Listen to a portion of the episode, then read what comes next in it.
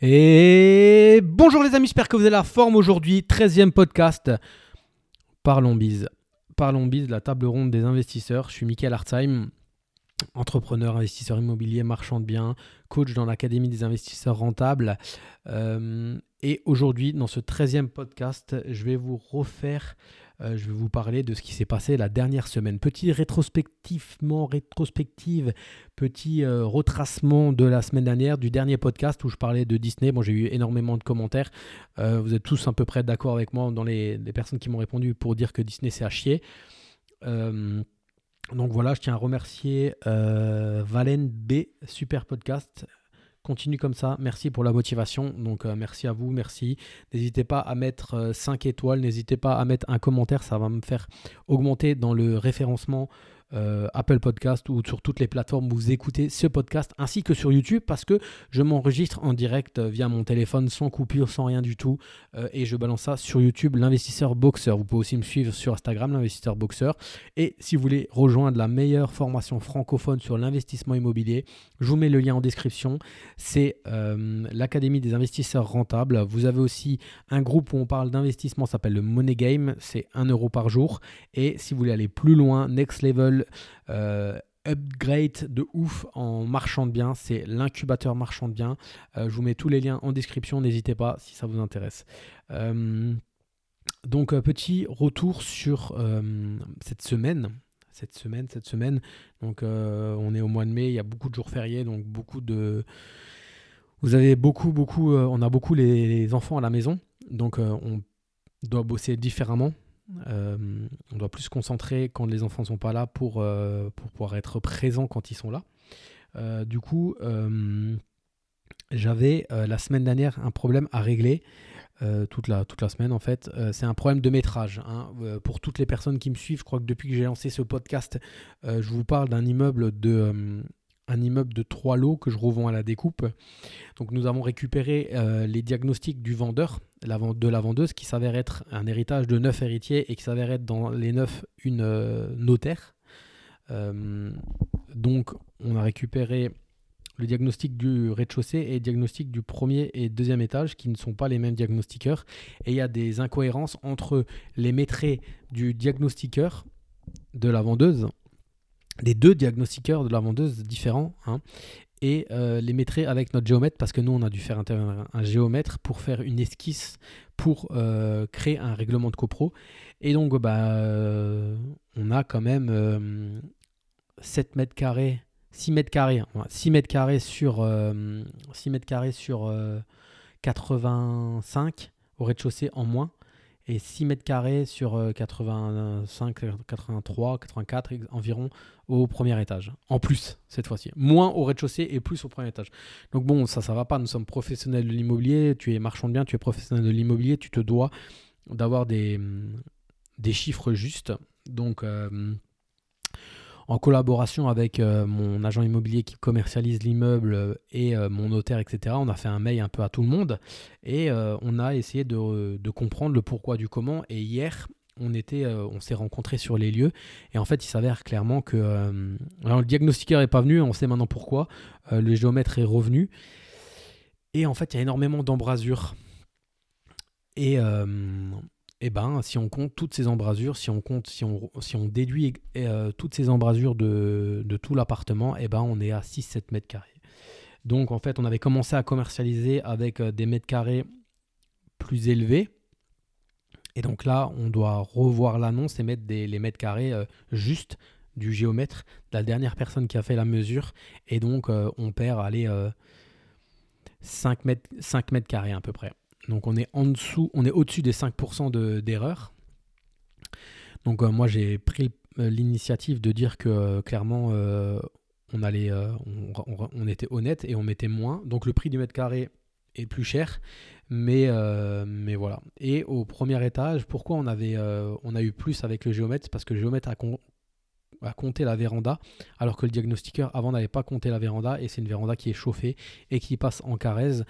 Donc voilà, voilà, il voit Euh, on, a eu trois visites la semaine dernière avec une contre-visite euh, qui voulait en savoir un peu plus sur les maîtres. Maintenant, on sait. Donc moi, j'ai clairement dit que, euh, à l'agent immobilier qu'elle ne mente pas et qu'elle dise que le, diagnostiqueur de la vendeuse s'était trompé et qu'il il y a moins de mètres carrés, mais parce qu'il n'y avait, pas compté les embrasures. Voilà. Donc, affaire à suivre. On a remis une annonce hier soir avec les bonnes mètres carrés. Et, et, voilà, maintenant ça suit son cours. donc, on va voir ce que ça donne. On va voir ce que ça donne. Euh, on avait acheté un immeuble avec un rez-de-chaussée vide, un premier étage loué et un deuxième étage euh, loué. Le deuxième étage, elle nous rend les clés la semaine prochaine, donc on va pouvoir le commercialiser aussi la semaine prochaine. Et le premier étage, il est en recherche d'un appartement parce qu'il veut aussi quitter les lieux, donc on va le récupérer vide et on va aussi commercialiser dès qu'il sera sorti. Voilà à peu près où on en est. Euh, nous, avons, nous sommes sous compromis depuis trois semaines. Et ce matin, à chaud, je vous fais ce podcast complètement à chaud.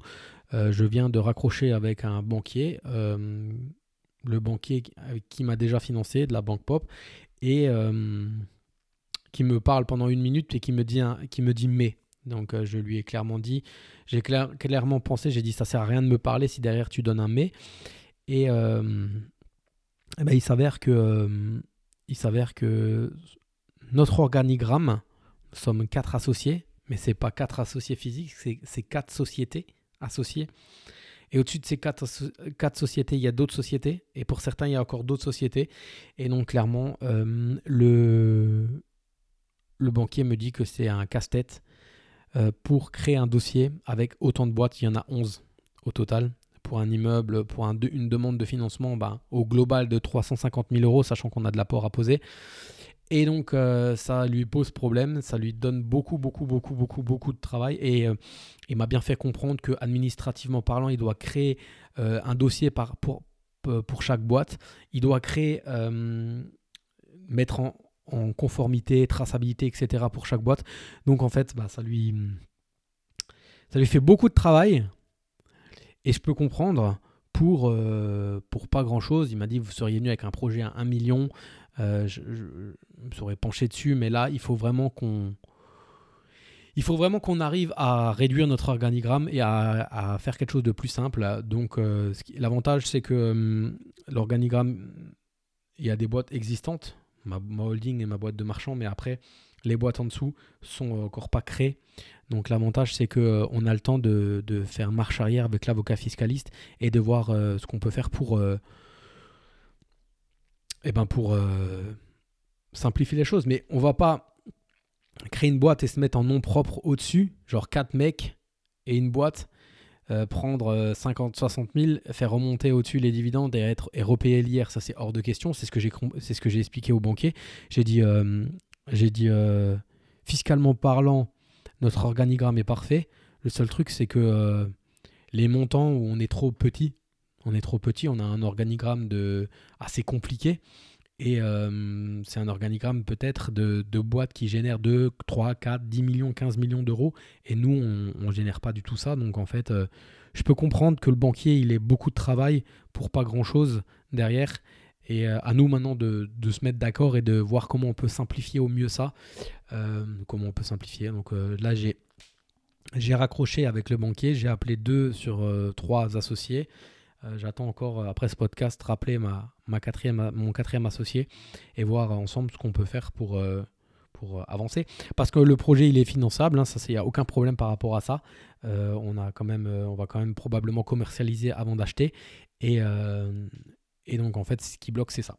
Donc, on dit toujours l'ascenseur émotionnel, et ça c'est le cas. Euh, je, m'étais préparé ce matin, j'avais rendez-vous à 9h30, je m'étais préparé, j'avais tout mon dossier en face de moi, j'étais prêt à répondre à toutes les questions techniques ou, voilà, ou toutes les questions que le banquier pouvait me poser, mais il a, il a même pas... Euh, bah, il, donne pas suite à, l'heure actuelle avec l'organigramme comme ça. Donc à nous de, renvoyer le dossier bancaire avec un organigramme plus simple, donc euh, à se mettre d'accord avec les associés qui, qui fait quoi, qui se retire, qui se retire pas, voilà, il faut qu'on trouve des solutions. Et j'en parlerai dans le prochain épisode ou quand, on, aura avancé. Mais ce qui est sûr, c'est que cet immeuble-là, on l'achètera. Il faut juste qu'on se mette d'accord euh, comment on fait. Voilà par rapport à ça. Donc, euh, bon, un peu. Euh, je ressens la baisse d'énergie en fait hein, suite à cet appel et je suis un peu un peu blasé. Mais bon, voilà, c'est. C'est toujours comme ça. petit retour aussi sur la semaine. Jeudi dernier, c'était férié, c'était le jeudi de l'ascension. un chauffe-eau qui pète. Le joint, le joint au-dessus qui pète, donc l'eau fuyait par le dessus, le meuble en dessous complètement éclaté, l'aspirateur complètement noyé. Euh, bien sûr, des, locataires qui sont arrivés le matin ou la veille et euh, qui restent le week-end. Euh, jeudi de l'Ascension va trouver des chauffagistes le vendredi au milieu. Hein, ils font tous le pont. Heureusement, pour vous dire que tout est une question de hum, d'opportunité. Je roulais en voiture il y a 3-4 mois derrière un mec qui avait une camionnette avec écrit euh, ouais, tout travaux, petits travaux, et puis il avait deux gros logos Facebook et Instagram. Donc j'étais allé voir son Instagram, et en fait, c'est un petit jeune qui est seul à son compte et qui, font, qui fait plein, plein de petits travaux.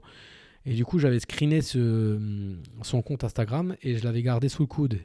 Et ben lui, le vendredi matin, il travaillait et euh, donc on allait acheter le chauffe-eau et euh, il l'a installé et voilà. Le soir, les locataires. Alors le soir, les locataires ont dit qu'ils n'avaient pas d'eau chaude, mais j'avais envie de leur dire encore une fois, vous êtes des débiles mentales. Euh, un chauffe-eau de 150 litres, il met 5, 6, 7, 8 heures à chauffer. Donc euh, si ça a été fixé à 16h, 17h, c'est normal qu'à 20h, vous n'avez encore pas d'eau chaude, donc vous mettez en marche forcée. Et c'est débile, ils avaient complètement éteint le disjoncteur. Donc je vous rallumez et vous mettez en marche forcée et vous allez avoir de l'eau chaude, euh, vous pourrez vous doucher dans de l'eau chaude. Les péripéties de la location courte durée, voilà petit, stress du jeudi férié, tu sais, le jeudi férié où tu as, prévu d'aller faire des trucs, il y a plein de brocantes partout, des choses comme ça, tu as prévu d'aller te balader, il fait beau, et au final, euh, bah, tu fais rien. Tu fais rien parce que euh, tu es obligé de gérer ce problème-là, euh, d'aller esponger, d'aller démonter le meuble qui a complètement gondolé, et voilà. Ça fait partie du game, ça fait partie du game. Plus tu as une rentabilité, généralement, plus tu as d'emmerde. Donc, donc voilà. Autre chose aussi, j'ai reçu la taxe foncière d'un j'ai trois lots. J'ai trois lots dans, un même immeuble et j'ai reçu la, taxe foncière à cette adresse-là. Et sur ces trois lots, ils sont en gestion. Ils sont en gestion et à un moment, j'ai eu un, coup de speed hier ou avant-hier. Je me suis dit, mais le local commercial, ça fait maintenant deux ans que je l'ai. Je dis, le local commercial là, c'est pas possible. La taxe foncière, elle est à la charge du locataire. Donc je suis retourné voir le bail effectivement, la taxe foncière est à la charge du locataire. Et du coup, euh, bah, j'ai rappelé mon gestionnaire. J'ai dit, je ne devrais pas, moi, normalement, à, avoir à vérifier ça et à vous relancer. Normalement, c'est à vous de m'envoyer un mail me demandant de vous envoyer la taxe foncière et c'est à vous de le faire. Quoi. j'ai un peu dit, euh, j'ai un peu, euh, voilà, dit que j'aimerais bien que ça soit un peu plus carré. Parce que si je n'y avais pas pensé, c'est pas mon locataire qui m'aurait téléphoné pour me demander de payer la taxe foncière. Et j'ai demandé à ma gestionnaire d'aller vérifier ce qui s'est passé l'année dernière parce que je j'ai plus de souvenirs. Euh, j'ai plus de souvenirs. En tout cas, c'est déjà loin l'année dernière. Donc, euh, voilà, euh, les agents immobiliers. Dans la commercialisation, il y a 80% qui sont nuls. Les agents immobiliers dans la gestion, il y en a beaucoup qui sont nuls. donc, voilà, je, je suis le truc, mais quand on a beaucoup, admettons maintenant, j'en rajoute 15 de plus. Euh, tu suis plus rien et c'est comme ça que tu perds de l'argent quoi. Donc il euh, faut être assez carré en mode euh, on se note tout mais, mais bon là voilà. Parce que j'ai quand même je pense que sur une taxe foncière de 2000 2000 2200 euros ils vont bien payer un bon 1000 balles. Donc c'est toujours ça de prix. Donc voilà faut toujours suivre toujours suivre toujours suivre. Jamais toujours rester derrière Qu'est-ce qu'il y a eu encore cette semaine? Qu'est-ce qu'il y a eu encore cette semaine? Euh, bah, Pas grand-chose, parce que le week-end, il faisait quand même un week-end de 4 jours. Donc, euh, donc voilà, on avance, on, doit, on règle ce problème de métrage, on va régler ce problème de banquier. J'ai reçu un message aussi du, sur, euh, sur Facebook d'une personne qui voulait que je parle dans, dans, mon podcast de la transmission. La transmission enfant-parent, la transmission de, des bah, du patrimoine et de l'éducation, comment on peut éduquer les enfants euh, au, niveau du, au niveau de l'éducation financière. Donc moi, en fait, je, communique beaucoup, euh, souvent euh, à table, souvent des moments informels comme ça où, je parle de ça. Des fois, quand je roule en voiture, je montre une maison, on passe devant un appartement ou une maison dont, je suis propriétaire, j'essaie d'expliquer à mon fils que, que bah, ça c'est à moi alors, il y en a un de 14 ans, lui, il comprend mieux, mais celui de 7 ans, il a du mal encore. Là, la dernière fois, je lui, ai, expliqué, mais il m'a dit à la fin qu'il comprenait que dalle. Euh, que euh, c'est à moi, que moi j'ai demandé à la banque qu'elle me prête les sous pour acheter, et qu'ensuite je dois tous les mois lui rembourser les sous pendant 20 ans, mais que le locataire me donne les mêmes sous, voire même un peu plus, et que comme ça je rembourse, et dans 20 ans ça sera à moi. Et puis après, on a déliré, j'ai dit bah, ça sera à toi, et tu seras, tu seras blindé. Le grand de 14 ans, il comprend un peu plus, euh, mais euh, il a l'air de un peu ça n'a pas l'air de trop l'intéresser plus que ça à l'heure actuelle. Ce que j'essaie surtout de leur transmettre, c'est le goût du travail le goût du travail. Euh, donc euh, je les oblige déjà à nettoyer les voitures, à tondre, à débroussailler, à balayer dans le garage, dehors, etc. Donc ça, c'est quelque chose que j'essaye de leur inculquer. J'essaye de, leur... de, de, faire en sorte que ça devienne des hommes. Parce que je pense que même moi, là, à 37 ans, eux qui sont jeunes, je pense que nos enfants vont avoir un monde, un pays, un monde plus difficile encore que nous. Donc euh, à nous d'en faire des hommes et des femmes euh, de caractère et des, hommes et des femmes de, euh, qui ont...